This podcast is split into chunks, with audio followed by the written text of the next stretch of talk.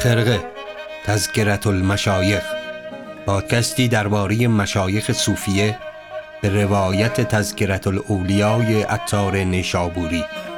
کاری از محسن بلحسنی تهیه کننده رادیو گوشه.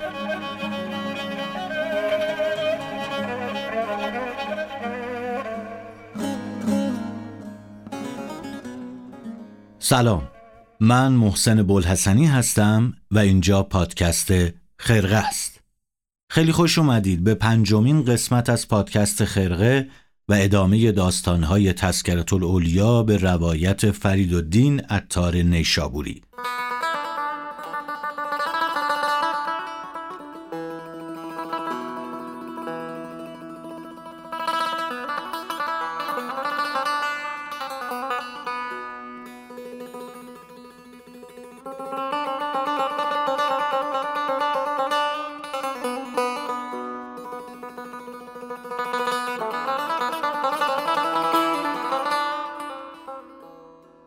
صدای من رو از استدیوی رادیو گوشه مستقر در نشر چشمه میشنوید. این هفته دو داستان از دو شخصیتی که اتار در کتابش به اونها اشاره کرده رو با هم مرور می‌کنیم. اول ذکر محمد ابن واسع که به نوعی میشه گفت احتمالاً به دلیل مستندات محدود یکی از کم حجم ترین روایت ها رو در کتاب تذکرت الاولیا به خودش اختصاص داده و دومی هم ذکر حبیب عجمی پیش از شروع این وعده رو بدم که ما هفته آینده مروری به داستان زندگی خود اتار هم خواهیم داشت تا به موازات روایات مشایخ صوفیه‌ای که اتار به ما ارائه میده و به دست اتار جاودانه میشن سرکی هم به گوشه کنار زندگی خود آقای فریدالدین بزنیم و کمی بیشتر باش آشناشیم پس با ما همراه باشید. کسی از وی پرسید که چگونه ای؟ گفت چگونه بود کسی که عمرش می کاهد و گناهش می افزاید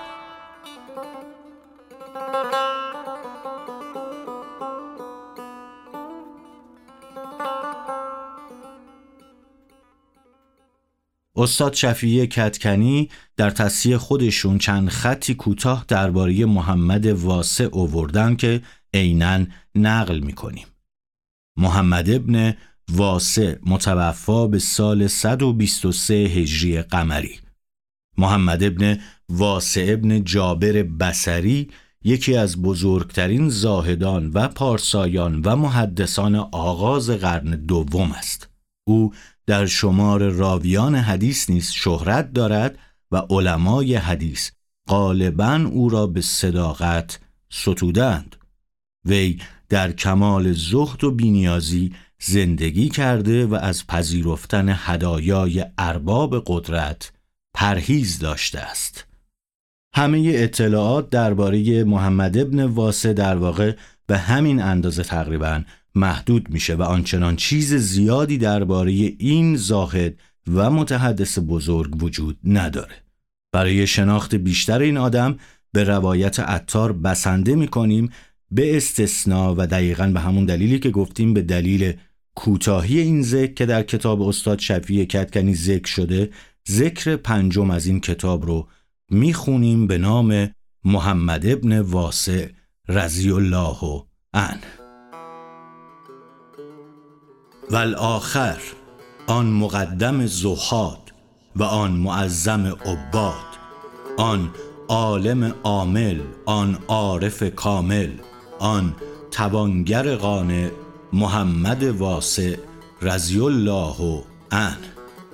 در وقت خیش در شیوه خیش نظیر نداشت و بسیار کس را از تاب این خدمت کرده بود و مشایخ متقدمین را دریافته بود و در طریقت و شریعت حزی وافر داشت. در ریاضت چنان بود که نان خشک در آب زدی و میخوردی و می‌گفتی هر که بدین قناعت کند از همه خلق بینیاز شود. و در مناجات گفتی الهی مرا گرسنه و برهنه میداری همچنانک دوستان خود را. آخر این مقام به چه یافتم که حال من چون حال دوستان تو بود؟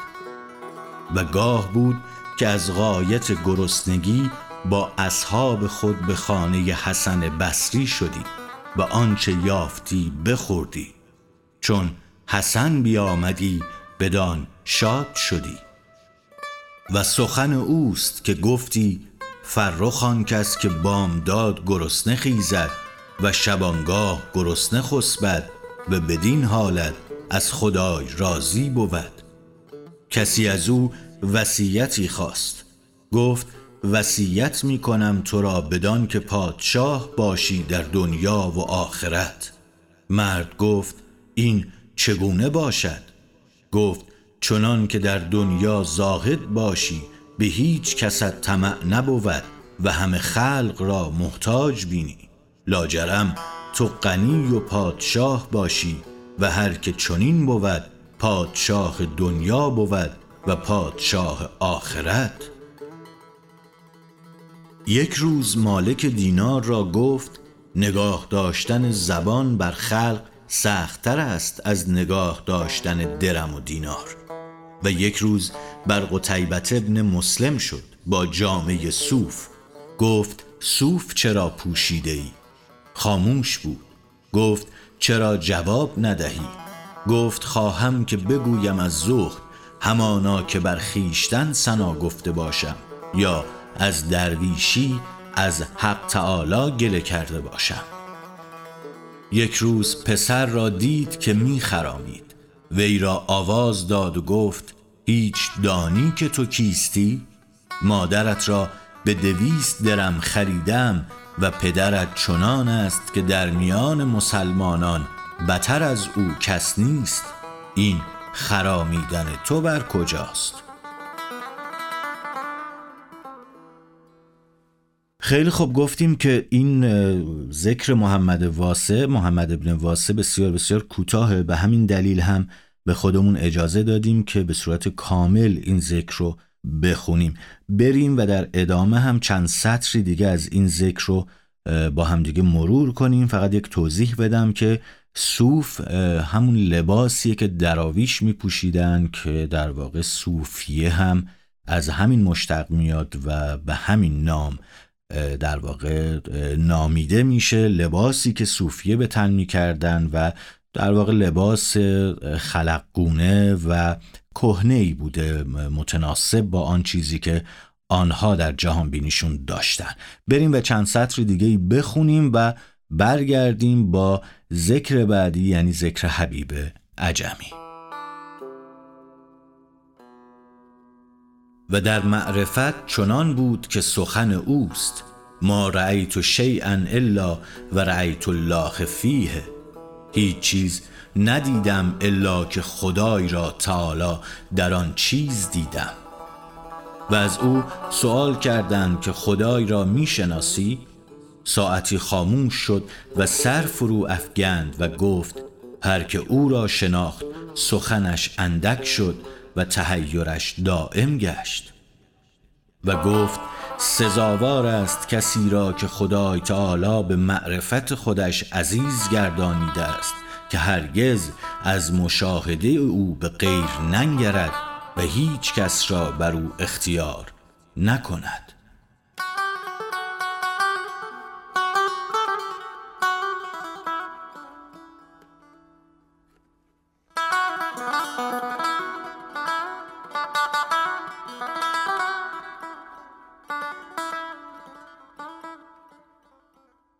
این بخشی بود از ذکر آقای محمد ابن واسه البته تقریبا تمامش بود. بریم و با هم دیگه یک ذکر دیگه هم بخونیم. حالا که وقت داریم و یک داستان دیگه هم مرور کنیم از حبیب عجمی.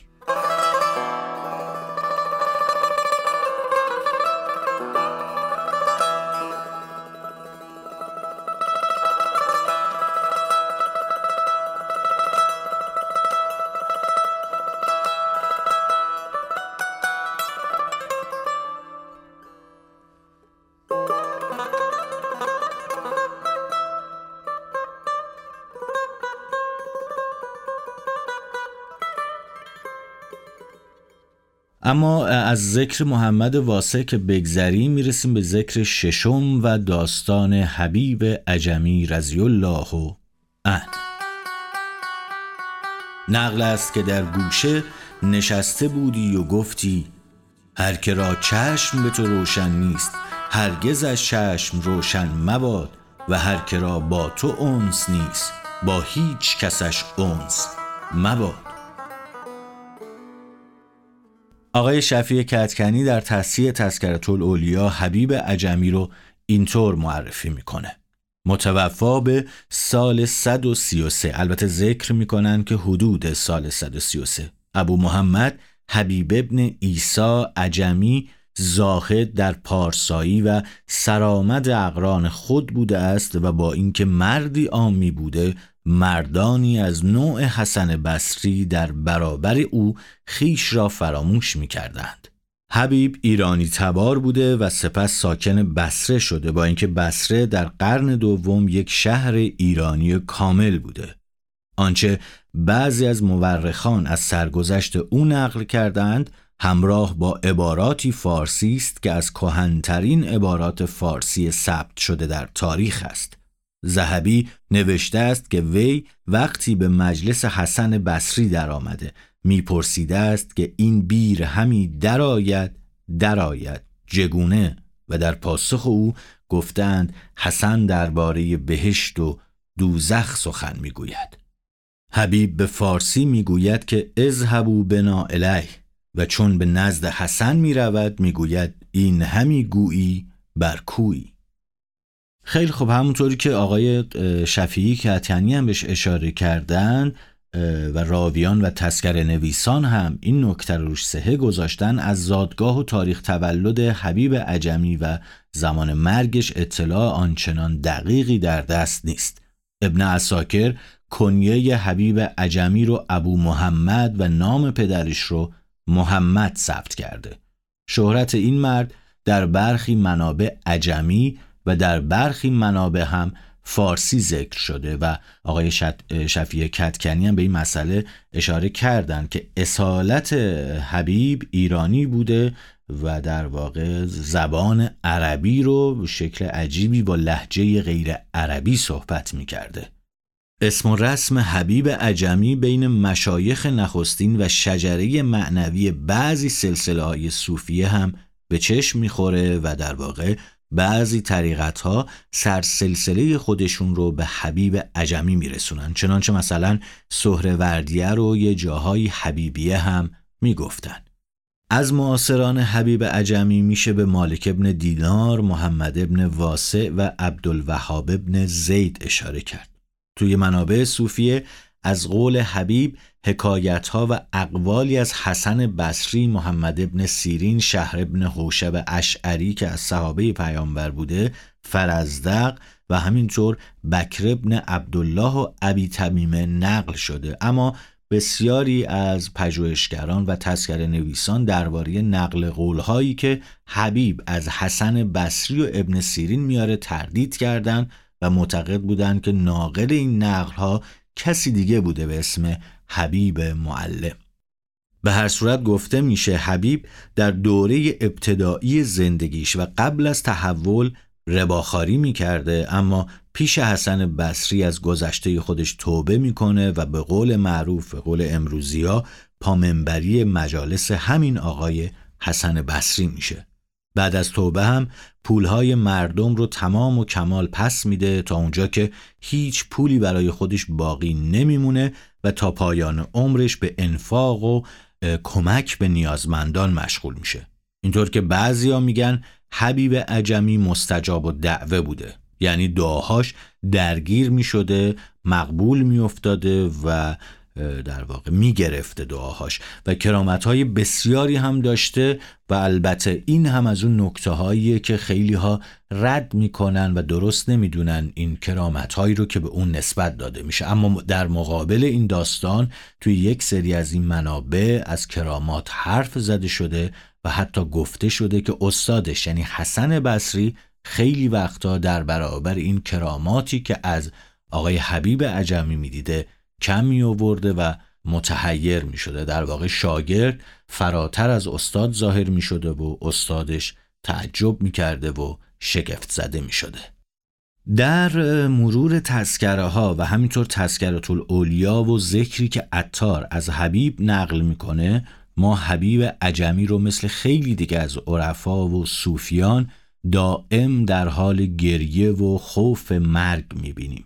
این دسته از زاهدان و صوفیان رو اهل بکا می‌گفتن یا اهل گریه که شبانه روز در حال گریه و زاری و عبادت بودن و در حال استغفار. حبیب عجمی اگر بخوایم که درباره اهل بکا صحبت کنیم حبیب رو باید از اولین صوفیان اهل بکا به حساب آورد که گفته میشه در زبان مرگ هم لحظه ای که داشته میمرده هم بیوقفه گریه می‌کرده جمله هایی درباره ندامت از گناهکاری خودش و هولناکی مسیر آخرت به زبون می آورده. این نکته رو هم بگیم در پایان زندگی نامی آقای حبیب عجمی. ببخشید من میگم آقای کمی در واقع ورد زبونمه و تک کلاممه. مسجدی به نام حبیب عجمی سمت غربی بغداد وجود داره در شمال جسر و شهدا یا پل شهدا که منصوب به ایشون. اما به نظر نمی‌رسه انتصاب قبری به اسم حبیب عجمی در بغداد درست باشه. به این دلیل که حبیب بیشتر عمر خودش رو توی بسره به سر برده و احتمالا هم توی همین شهر از دنیا رفته باشه. از طرفی ما هیچ سند معتبر و حتی غیر معتبری درباره سفر اون به شهر دیگه نداریم که این مسئله فرضیه انتصاب مسجد حبیب عجمی رو به حبیب عجمی رد می‌کنه. و نکته پایانی این که برخی اعتقاد دارن از اونجایی که در زمان حیات حبیب هنوز شهر بغداد ساخته نشده بوده پس از اساس چنین احتمالی فاقد ارزش و اعتباره. علاوه بر اینا ابن بطوته نقل می‌کنه که قبر حبیب رو در بصر زیارت کرده و از همین روایت ابن بطوته درباره زیارت اینطور مشخص میشه که قبر حبیب عجمی در اون زمان دارای گنبد و بارگاهی بوده و در واقع زیارتگاهی عمومی بوده. بریم و ذکر حبیب عجمی در کتاب تذکرت الاولیا هم بخشهایی رو بخونیم تا بیشتر با این زاهد فارسی آشنا بشیم. والآخر آن ولی قبه غیرت آن صفی پرده وحده آن صاحب یقین بیگمان. آن خلوت نشین بینشان آن فقیر عدمی حبیب عجمی رضی الله عنه. صاحب صدق و صاحب همت بود و کرامات و ریاضات کامل داشت و در ابتدا مالدار بود و ربا دادی و به بسره نشستی و هر روز به تقاضای معاملات خیش شدی. اگر سیمی بدادندی بستدی و اگر سیم نیافتی پای مزد طلب کردی و نفقه خود هر روز از آن ساختی.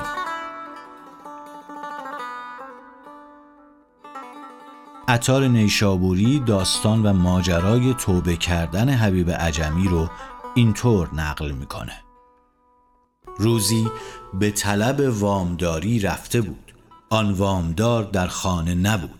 چون او را ندید پایموز طلب کرد. زن وامدار گفت شوهرم حاضر نیست و من چیزی ندارم که تو را دهم.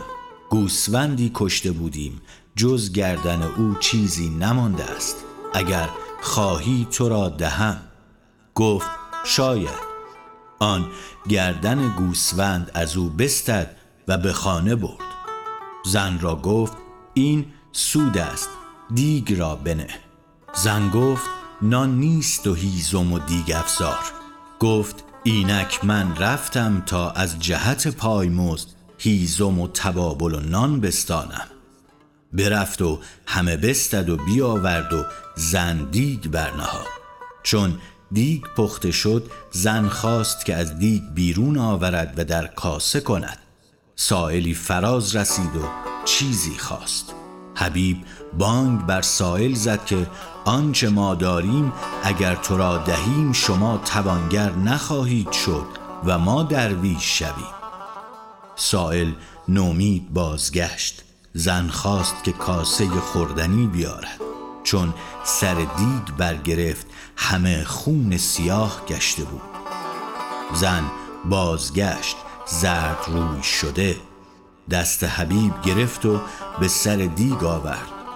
گفت نگاه کن از شومی ربای تو و آن بان که بر سائل زدی به ما چه رسید بدین جهان؟ تا خود بدان جهان چه خواهد رسید؟ حبیب آن بدید. آتش به دلش فرود آمد که هرگز آن آتش فرو ننشست. گفت ای زن از هر چه بود توبه کردم. خیلی خوب این داستانیه که شرح میده آقای عطار درباره توبه حبیب عجمی. ماجرا اینجوریه که روزی به طلب وام و قرض و اون ربایی که به کسی داده میره در خونش اینجا منظور از پایمزد اینه که حتی وقتی در خونه کسی می‌رفتن برای اینکه پول رو بگیرن و سود پولشون رو بگیرن بابت اون هم مبلغی رو از طرف دریافت می‌کردن و در واقع به قول امروزی ها دیگه این پول خیلی پول زور بوده. و اتفاقی که میفته اینه که چون مرد در خانه نبوده زن گردن گوسفندی رو به پایمزد به حبیب عجمی میده که در دیگ بگذارن بپزن و بخورن. زمانی که غذا آماده میشه و دیگ آماده میشه یک گدایی در خونه میاد و چیزی طلب می‌کنه. اون هم کاسه ای می‌خواد از این دیگ بخوره.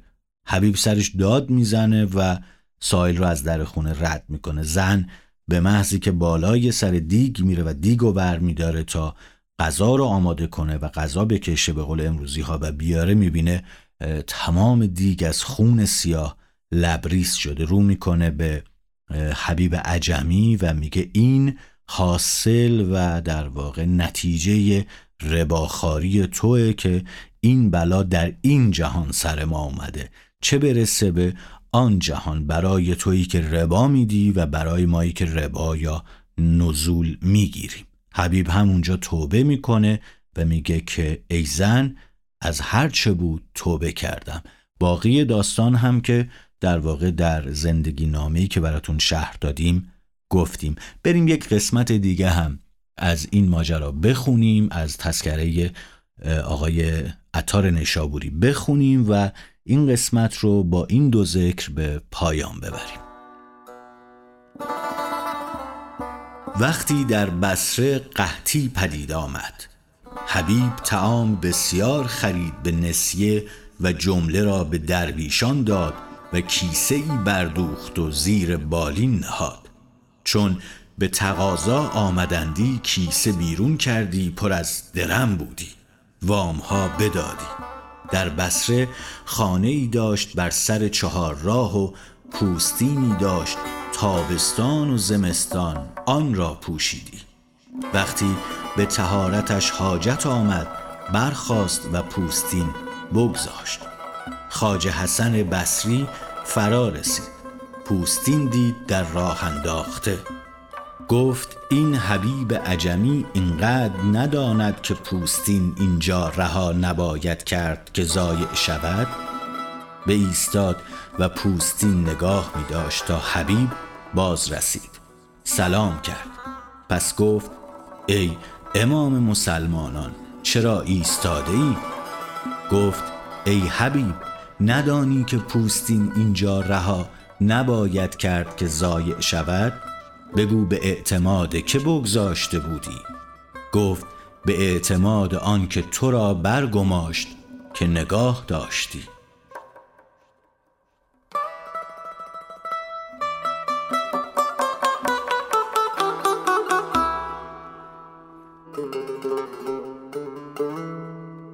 بسیار خوب خسته نباشید. این ذکر چهارم و پنجم از تذکرت الاولیاء عطار نیشابوری بود به تصیح آقای محمد رضا شفیع کتکنی. یک بار دیگه عذرخواهی می‌کنم که هفته گذشته من به اشتباه نام آقای شفیع کتکنی رو استاد موحد گفتم. انقدر ما تو سری اول خرق نام استاد موحد رو وردیم که دیگه ملکه ذهنمون شده. هفته دیگه ما با شما خواهیم بود و یک مرور کوتاهی خواهیم کرد به زندگی خود عطار نیشابوری اگر عمری باشه و فرصتی. عزت زیاد خدا نگهدار.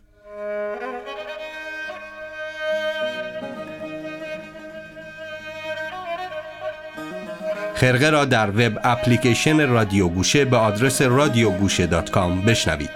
در این web application پادکست های متنوع کتاب های صوتی و کلاس های آنلاین صوتی در گوش رس شما هستند.